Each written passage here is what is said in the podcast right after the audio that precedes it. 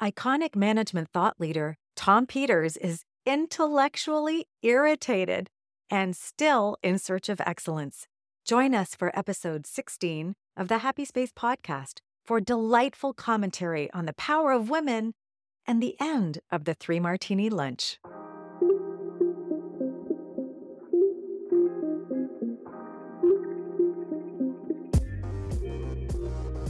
Welcome to the Happy Space podcast, where we talk about designing inclusive performance through the lens of a highly sensitive productivity catalyst. Uh, that's me, executive coach, speaker, and brand collaborator, Claire Kumar. Join conversations with authors, culture shapers, space designers, and creators of products, services, and customer experience as we highlight astonishing contributions tempting a more tender world. We know that diversity leads to richer results, so let's accept that productivity is personal and commit to designing with respect for humanity. I aim to leave you with ideas to better support your family, colleagues, customers, community, and not least of all, yourself. For everyone, including you, deserves a happy space. Thanks for joining me for this episode of the Happy Space podcast. This episode brought me uh, extreme joy and a lot of excitement, actually, for the interview. If you know Tom Peters, you'll know why. He's someone who speaks his mind, as I do. And for a long time, him longer than me, he has been advocating for, and if you can see the us on YouTube right now, I'm holding up his latest book, Extreme Humanism. This is uh, I'm showing Tom Peters' Compact Guide to Excellence, and uh, it's based and inspired on his work of the past 45 years, but particularly on the concept of extreme humanism. And it's it's an amazing read. Um, it doesn't take long to read. It's designed to be read in about an hour, which suits most of our attention spans these days. But not a light book. It's full of profound concept. And Tom and I get into a discussion talking about those. We talk about sensitivity. We talk about inclusive inclusivity. We talk about the power of uh, female leaders. Uh, there's so much that we uncover in this conversation that I'm going to invite you to jump right in. And for sure, reach out to Tom on Twitter. He and I both are still there and uh, being a voice for humanity in a place that perhaps needs a little more. So come and join us there and, and let us know if you saw the this episode or you took a listen. And also uh, write a review, share some love for the Happy Space podcast, and that will encourage other people to find it as well. Okay, without further ado, I bring you the incredible Tom Peters. Today's episode of the Happy Space podcast is sponsored by ClaireKumar.com. With sensitivity, curiosity, and courage, I serve three groups asking the tough questions that lead to meaningful answers. Number one, I coach ambitious leaders to design for well being and achieve next level work life integration. Number two, I mic drop thought bombs that's bombs as in B A L M S. In keynotes and workshops, helping organizations achieve the business imperative that is inclusivity. And three, I collaborate with brands concerned with respect for well being on product design, marketing, and PR. If any of this piqued your interest, come find me at clairekumar.com. I'd love to speak with you. Designing inclusive performance together will lead to the richest results.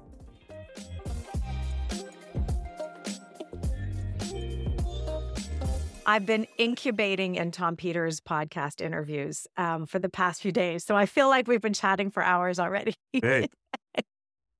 Well, so, I, yeah, but, and also I get to interview. I'm totally fascinated by what you're up to and what you're doing. So you know, you're not you're not the only one, I guess, to ask the questions. Okay, deal, deal, absolutely. So I wanted to start actually with a big line of curiosity for me when I read the Tom Peters Compact Guide to Excellence. My jaw fell open when you wrote about Susan Cain's book, Quiet, being the best business book of the century so far, right? And I, your revelation that you may have been dismissing this quiet population and their big value in the business world. it's interesting because I'm reading another book that's coming out very shortly. And in that book, it talks about how Elaine Aron, who's the psychologist who really identified the trait in the late 90s, thinks that Susan Cain's book is actually about sensitive or highly sensitive people even more than introverts. So, along that line of questioning, I'm curious about sensitivity and Tom Peters and if it's shown up in your life. If so, how? And what you think about this trait now and how valuable it is today. Well, I'm not a professional psychologist. I'm reasonably well trained, but I couldn't call myself that. I think, in my amateur way, that the sensitivity and the quiet, I would think you would find them on the same street, as it were. Uh, I have a thing going with Susan, and, and which is really great. I've seen her a couple of times, and I said, Susan, did you really have to call me a total idiot, jerk, and blind fool so clearly in such clear language? And and the wonderful thing was, I, uh, I know for a few days after I read the book or something like that, I spoke to the leadership of a semiconductor manufacturing company, and I more or less started. I said, You idiots realize that you are missing 50%, 50% of the workforce and the 50% that are arguably the best 50%. But, uh, and, and so I've had a lot of fun with it, basically. Uh, yeah. I mean, I'm sure, and you know this better professionally than I do, that you could define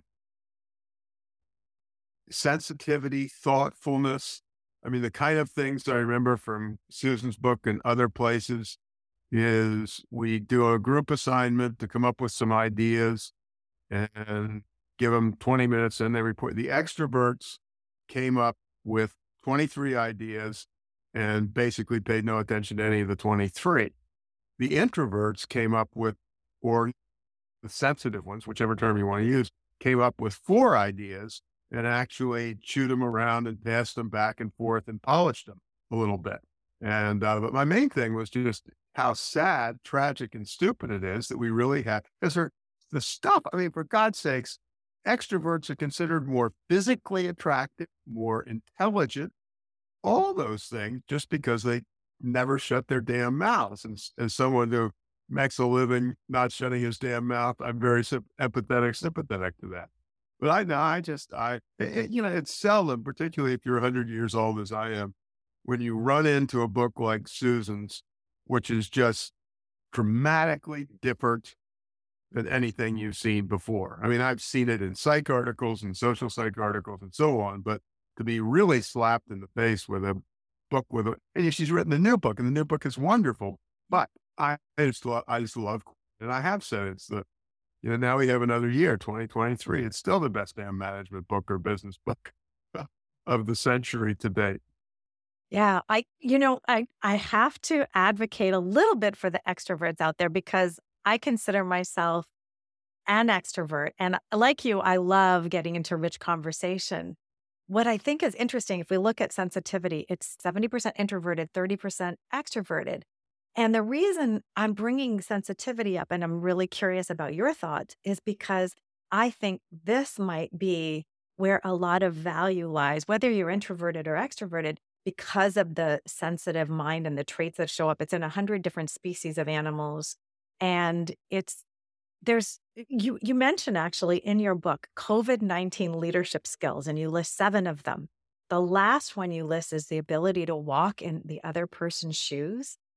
That's a key trait of highly sensitive people.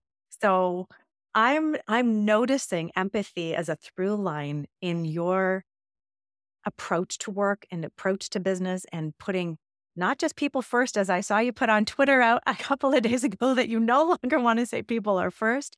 It's people are everything, people are the organization. This to me, and this is why I think I think Tom Peters, you're highly sensitive. I'm gonna go on a limb I think you are. And I think that empathy um, being highlighted as one of the COVID 19 leadership skills is absolutely critical. I'm curious about this list of skills and empathy in particular. And gosh, you listed seven seven different ways of being. Are there any that we don't need to carry forward? Was it just for COVID 19 or is this really the way we need to show up? This is the way we need to do it. 24 hours, you know, 24 seven. Uh, I, when the pandemic started, my wife, who originally started out as a tapestry weaver, was, you know, she and her friends were putting together masks in a mask free world. Yeah. And I was sitting around saying, you know, twiddling my thumbs, as they said. And so I had this, this arrogant flash of arrogance. And I said to Lynette and her colleague, Shelly, I know this is arrogant, but why don't you call up the people we've done podcasts with and tell them that I would like to talk about leadership in the times of the pandemic? So it was just, uh, you know, it was a wild card tossed in. And, you know, I think we ended doing up doing 50 of them or something like that, which was, was really great fun. But on your sensitivity thing again, and you said you thought I might be sensitive, which I think is true. I passed Susan's introvert scale with flying colors. Hmm. You know, my single most significant indicator, and you know, this, this is trivial at some level, is I'm the kind of person who goes to a cocktail party. Not that I go to many cocktail parties, and I find an old friend or a new friend in the corner, and we talk for the next hour. Mm. And uh, it, we don't do it often. We occasionally have parties like that at home. And Susan will come over to me at some point and say, You know, this is our party. You are supposed to be talking to people. You know, get away from Claire and join the world. And, you know, so you know, I'm I'm definitely, and people can't believe it, but but I've read, and this is all this is fabulous. We talk about this for hours. That a lot of actresses and actors have that sensibility. And what I'm going to say now is incredibly arrogant, for which I apologize in advance. I am a very good speaker and I honestly believe that 99% of that is my ability to read slash emphasize with an audience. You know, I, I, it exhausts, it's exhausting. You know, you've got 500 people in a room and I'm literally watching. I had, I had somebody, I gave a speech in uh, Washington, DC, and the person who was handling me behind stage had been, a, had been a, had handled Bill Clinton on many occasions. And he said, Let me tell you about President Clinton. President Clinton is sitting at a long table, senator here, a governor there. The speeches or the program is over. He races out of his seat and runs up to the 53rd row and he wants to understand why Claire wasn't smiling during the speech. I love that example because it's just what we're talking about. Yeah. The, the high sensitive trait comes with a whole pile of mirror neurons, which are enable us to build rapport really quickly. And we're just, we're, I, I used to call myself the chief noticer because that's, yeah. that's what I'm doing. And so as a speaker too, I'm looking for that energy in the room. I'm looking for what's landing. And I'll tell you, cameras off and presenting on Zoom without some kind of feedback is probably the hardest thing um, that I'll ever do. Well, I've been pleased, and I suspect you would uh, concur with this, because when all this started, I didn't really think you could convey the same level of energy and emotion in a Zoom conversation that I mm-hmm. could if I was standing four feet away from you. And I'm wrong.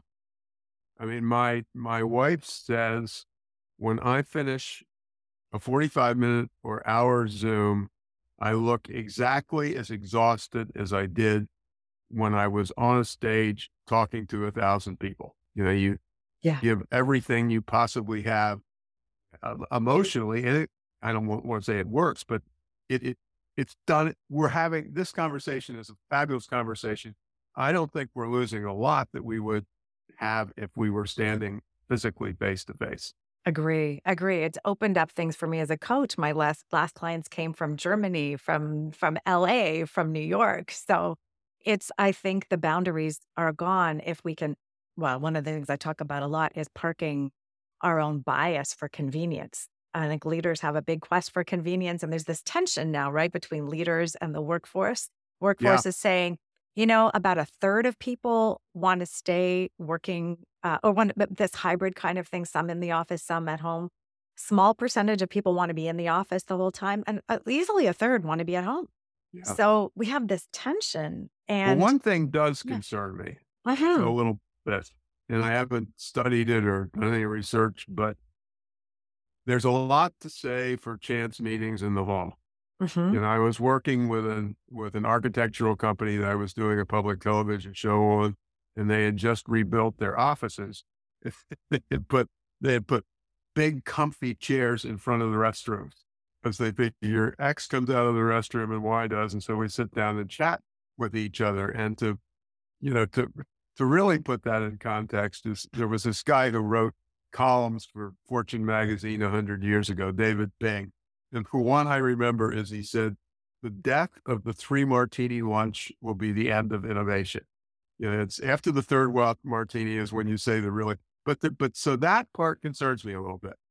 You know, yeah. not the martinis, but the you know the crazy chance chance hallway stuff is can be really you know, and and particularly, and this is not a position I've been in, and and you probably have more than me, particularly for the leader, and you can do this a little bit on Zoom, mm-hmm. but the meeting is over and Claire, who is a big contributor, has just been quiet all morning.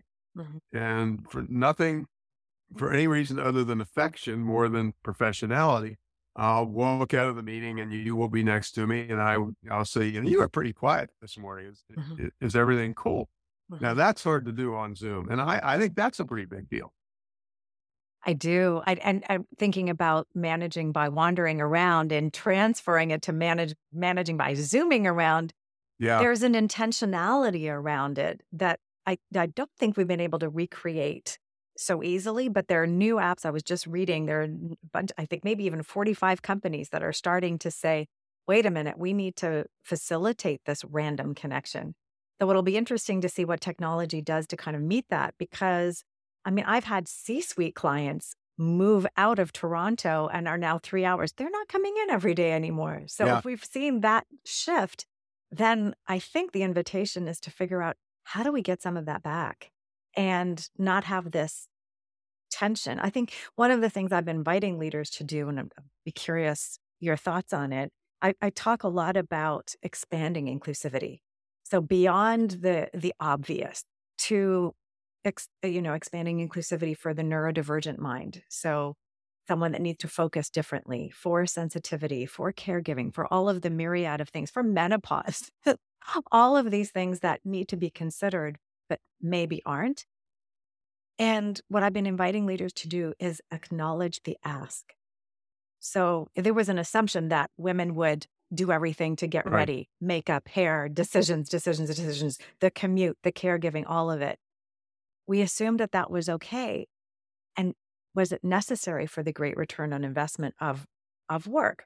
So, so what do you think about this invitation for leaders now to say, whew, let me think about what I'm asking of my employees before I mandate three days back in the office or five days back in the office? What, what are we asking?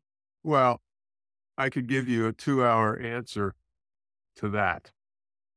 Uh, one of my big biases, hangups, irritations is a lot of what you're talking about artists ought to start in the professional schools.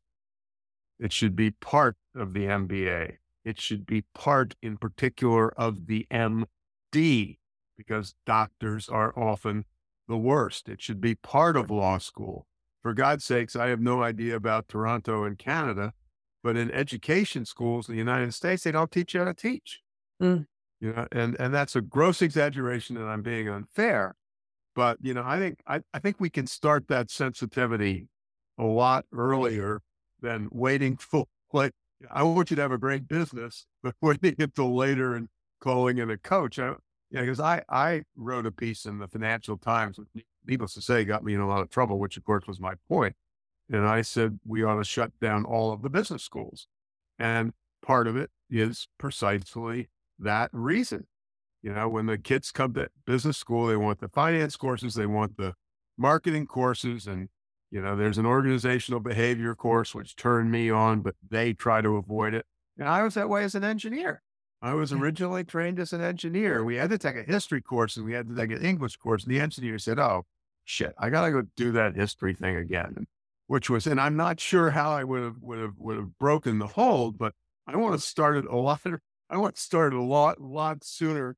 The coach who has to come in with the 43 year old. I want, I want to get it into the heads of the, as I said, specifically and particularly the, the professional schools. I'm having virtually no success.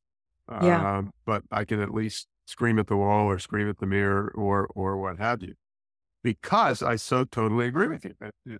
You know, eh, good God, all the things that are your professional passions, I didn't know one, I didn't even have the language.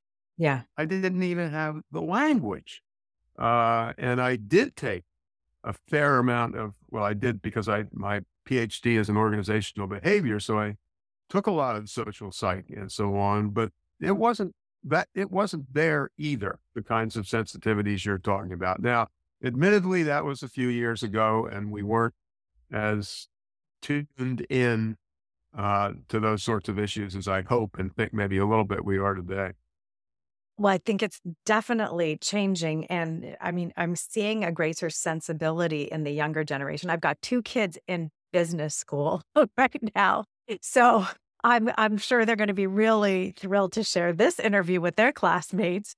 Uh, but I, I sense that there's more there's a greater awakening to being care, careful and caring for each other.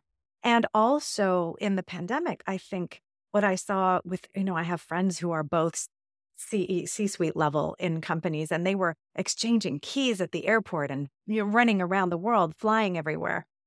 They told me, gosh, it was really wonderful to sit with my kids and have dinner again. And so yeah. we've had this sort of re understanding again about the richness of life and I think we know we see millennials are like, yo, uh, I care about experience, and maybe I don't want to have the same vision. This is what I yeah. what I saw when I had a 15 year in the corporate world career, and I would look up and I said, I don't want that quality of life. I, I there's more to life, right?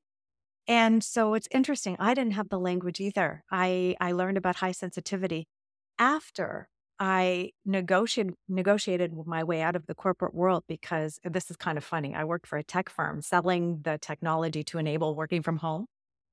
I had proven I could work from home. I've done it for 20 years in different different roles. And I was forbidden to continue working for, from home for that company, even though my job was 90% over the telephone. I did all the analysis by task, right? Yeah. yeah. No, yeah. no, no surprise. One thing we haven't talked about particularly in this conversation, is important is one of the best secrets to this thing is promote more women.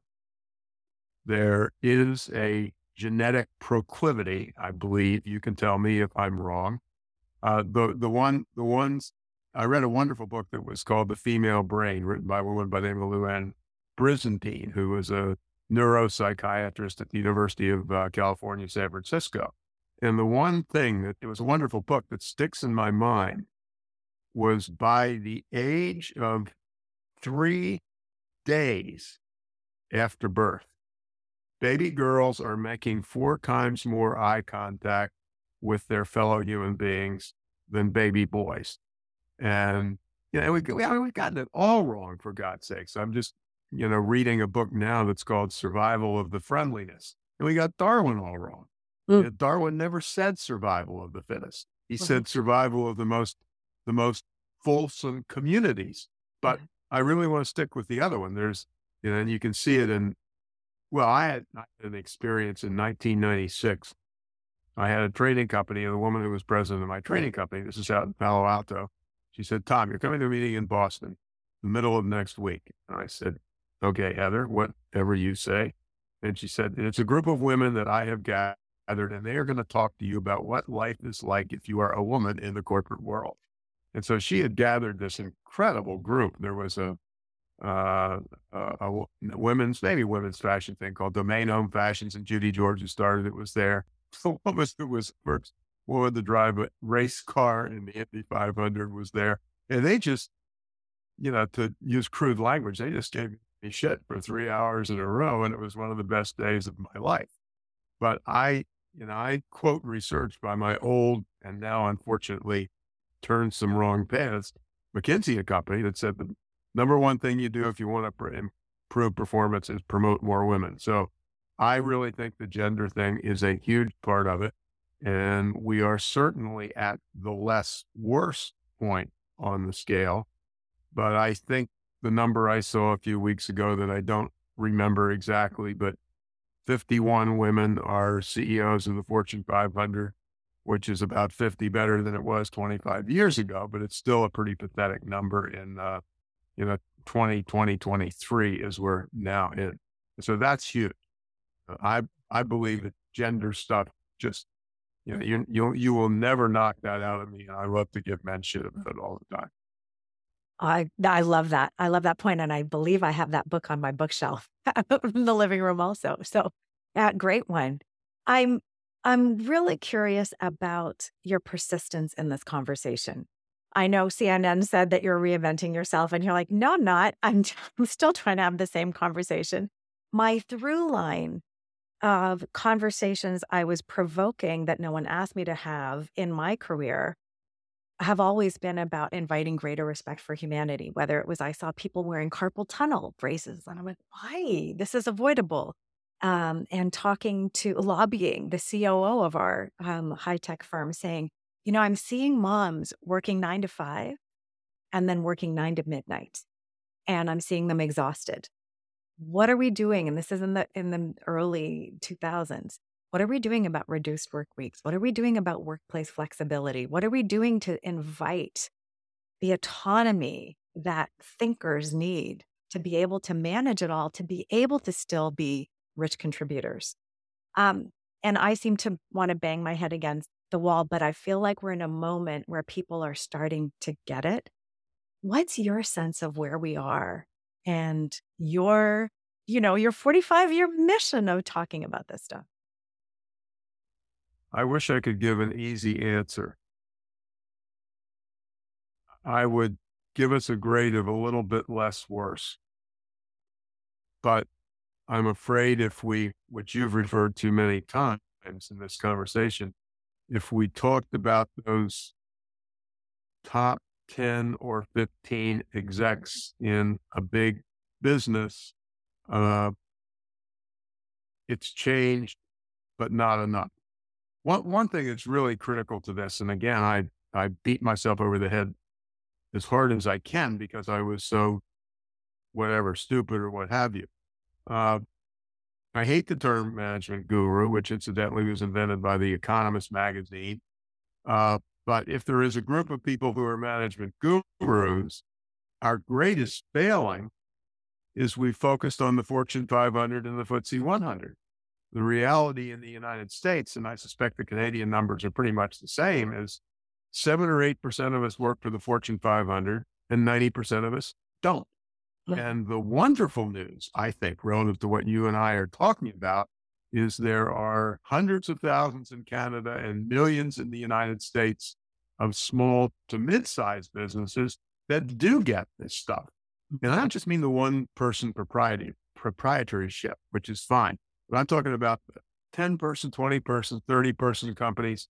They're the, you know, in, a funny way, they're the raw meat I'd like to be going after. I'm not sure I am making those connections, but they are much more malleable. And I think if you are running, you know, a 20 person company and back to your earlier life and you're a techie and I sit down with somebody like you and I'm a 29 year old or 31 year old techie running a 15 person company, I think you can make some real inroads with me.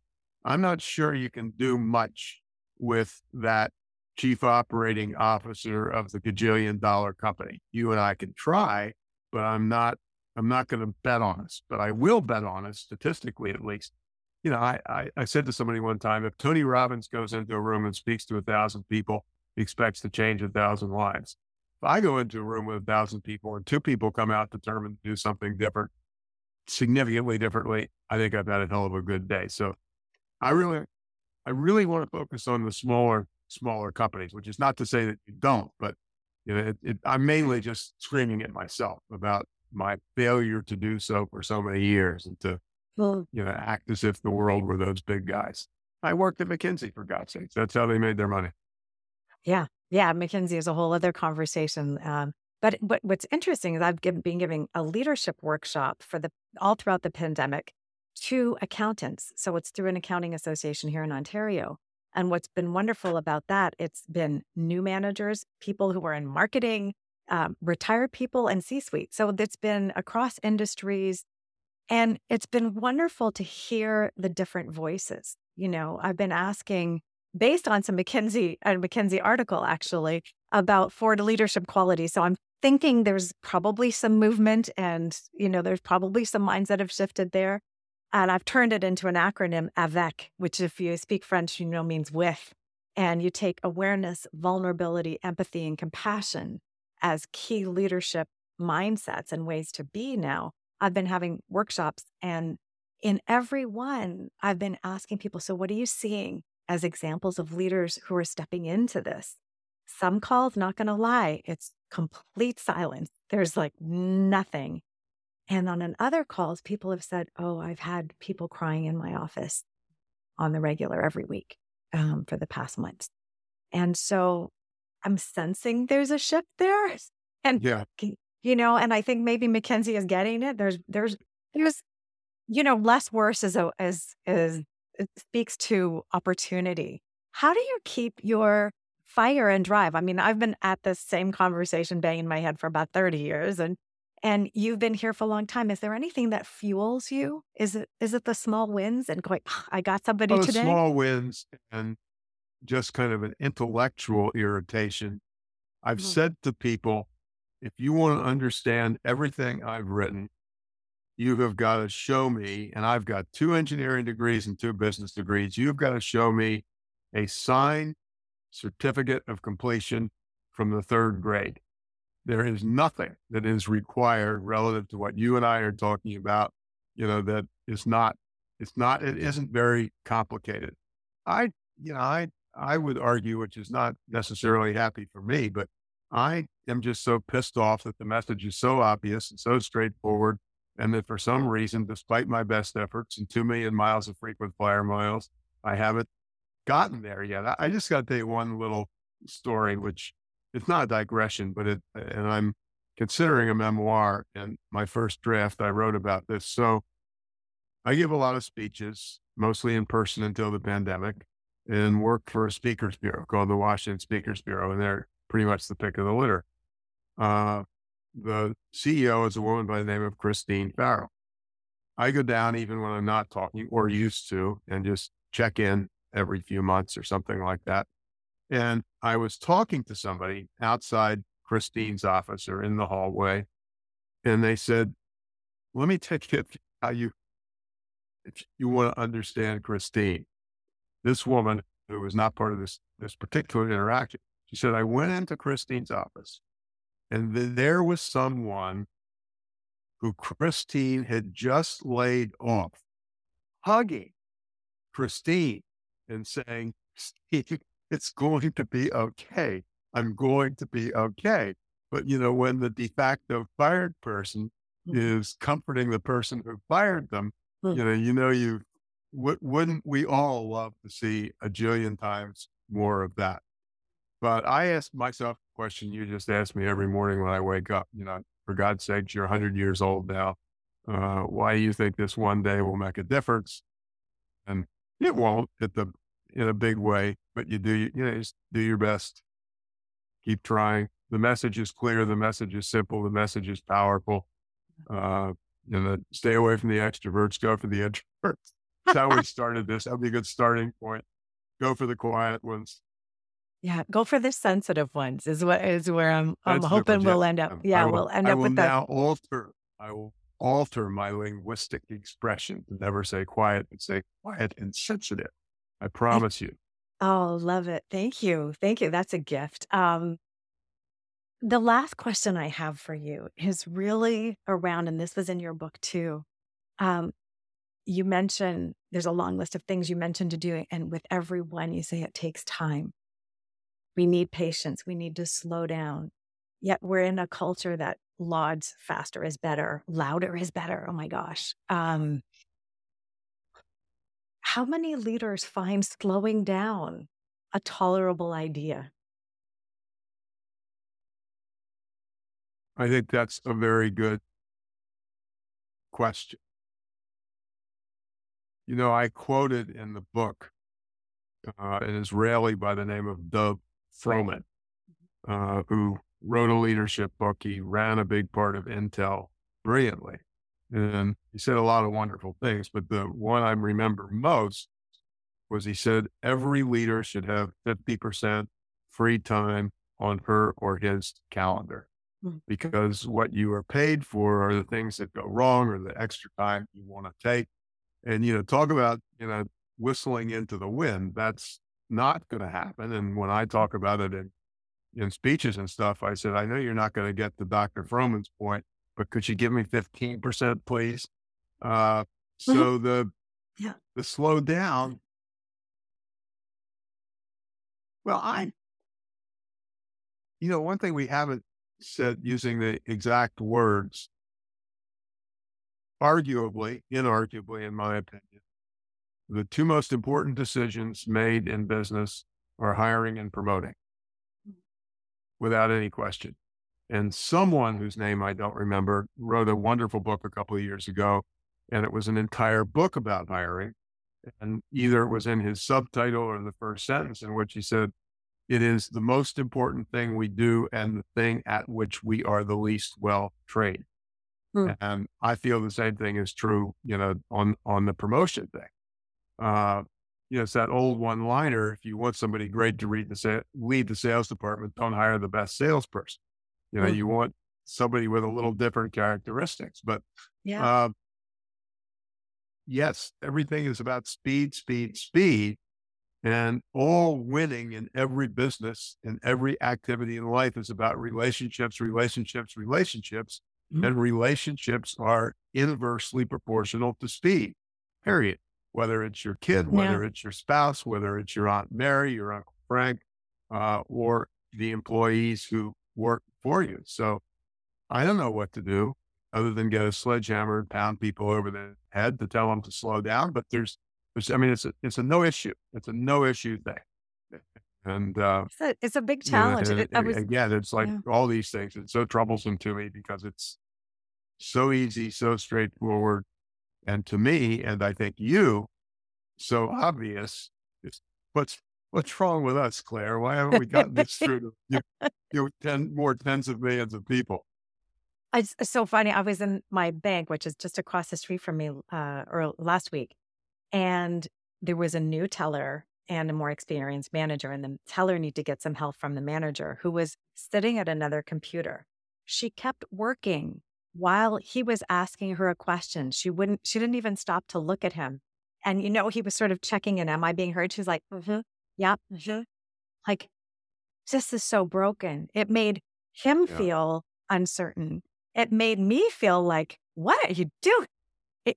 Yeah. And, so, and and and I feel like I will go and find her and just have a chat and let her know that what that did to the client in that yeah. moment, right? Yeah. It's it's about these small moments of noticing and in some way not, you know, we've we've all been guilty of being distracted of and not as present as we need to be. But I think it's it's conversation by conversation. Maybe that's why I like speaking on a big stage and doing one-on-one coaching because I really get that it's like at, at, a cocktail party, I get that deep conversation and yeah. real intellectual challenge all in the same thing. So, uh, this has been a, a delight. I've been excited about this ever since I reached out to you on Twitter months ago. So thanks for your thanks for your invitation to to set up this time to talk. I'm very excited to share with the world that Tom Peters is a highly sensitive guy. I appreciate that. I appreciate that. I could use a little less of that sensitivity sometimes. I will, and I'm sure you would agree. There are times when you're, you know, I, I said to somebody, I'm so sensitive to what's going on that I'm always overloaded. Yeah, we have strengths and struggles. And the first episode of the podcast, I kind of break down how I've redesigned Dr. Aron's model, and I, I call it a seed model. And I look at the strength and struggle of each of four different traits because we've got much to celebrate but boy, do we really need to take care of ourselves. We need to protect our hearts and souls as we yeah. as we go to venture to do this great work. Oh, so, oh, absolutely. Yeah. Yeah. And to give one last message, which probably will be helpful to one eighth of one percent, And the way I used to do it was booze. And I stopped in 2005 and haven't had a drink for 17 years. And I'm not bragging. I'm just saying it to the one eighth of 1% who will watch us or listen to us. It can be done. Right. Hooray. Hooray. Thank you so much, Tom, for spending time with me and our listeners out there. Listeners, um, you know this was gold. If you want to find more about Tom, check out tompeters.com.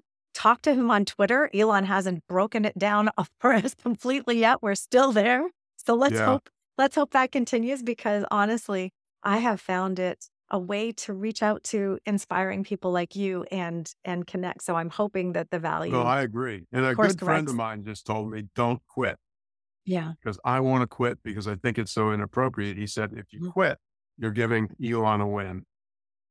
And so let's stay there. That. Let's stay there and rail and be the voice of uh, respect for humanity. Yeah. I'll hey, keep thanks, hanging out with you there. So much. Thank you. Thank you so much. Take good care, Tom. Thanks.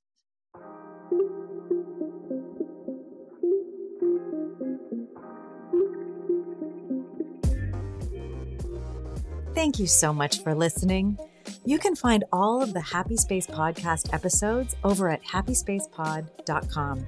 That is also where you'll find a link to our online community. Please leave a review over at Apple Podcasts, Spotify, or wherever you tune in. And if you liked what you heard, please share. After all, doesn't everyone deserve a happy space?